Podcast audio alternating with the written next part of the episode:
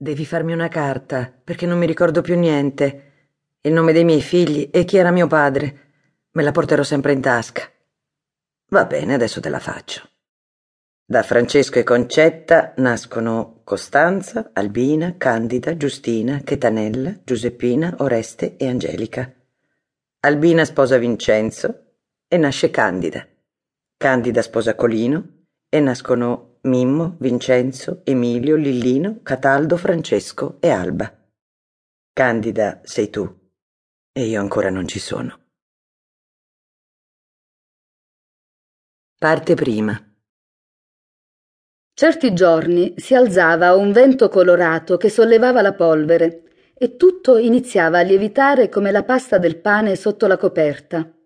I fatti già successi tornavano e quelli ancora da venire diventavano visibili. In quei giorni gli spifferi sotto le porte sembravano risatelle di bambini non nati, avvolgevano le caviglie delle donne con lacci impalpabili che le facevano inciampare. I vetri delle finestre sbattevano, il latte cagliava nei secchi.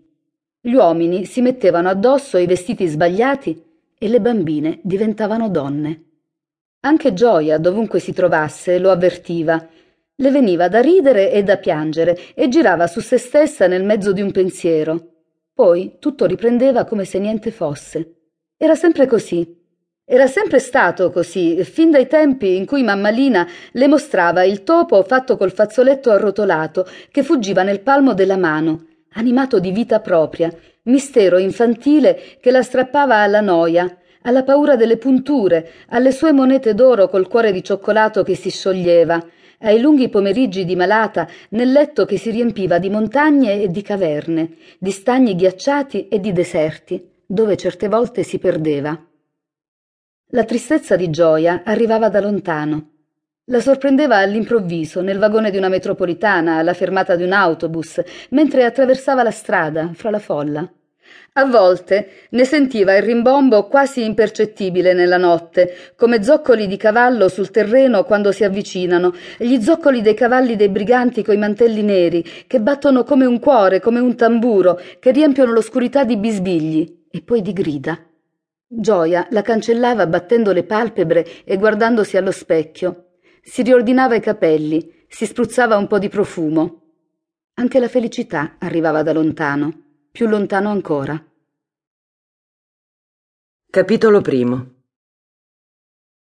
Erano più o meno le tre del pomeriggio del 27 marzo 1861 quando a Grottole, in quella parte della Basilicata che si trova a circa 100 chilometri all'interno delle coste pugliesi, si produsse un fenomeno che restò poi proverbiale.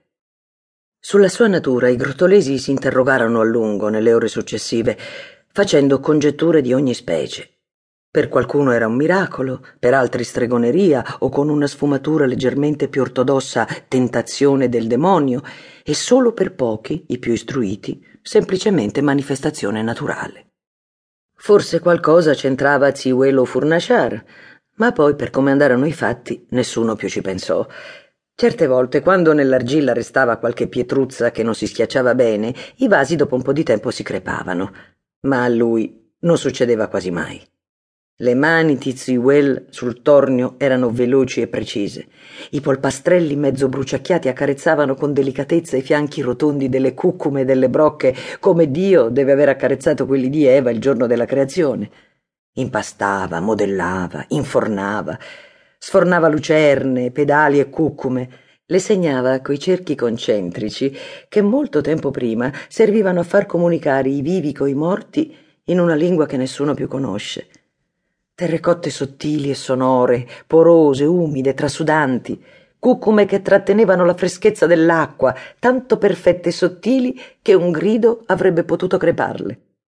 Lo stesso giorno in cui Roma, non ancora conquistata, veniva designata capitale dell'Italia finalmente unita, a Grottole, il primo ad accorgersi di questo fenomeno di altra natura, ma non meno portentoso, fu il più piccolo di quelli della rabbia, che s'aggirava dalla parte della terra vecchia, detta anche Serdied, un serrato ammasso di strade e case dove il sole non batteva mai, con una zoccola legata a una fune e lo stomaco che gorgogliava dalla fame.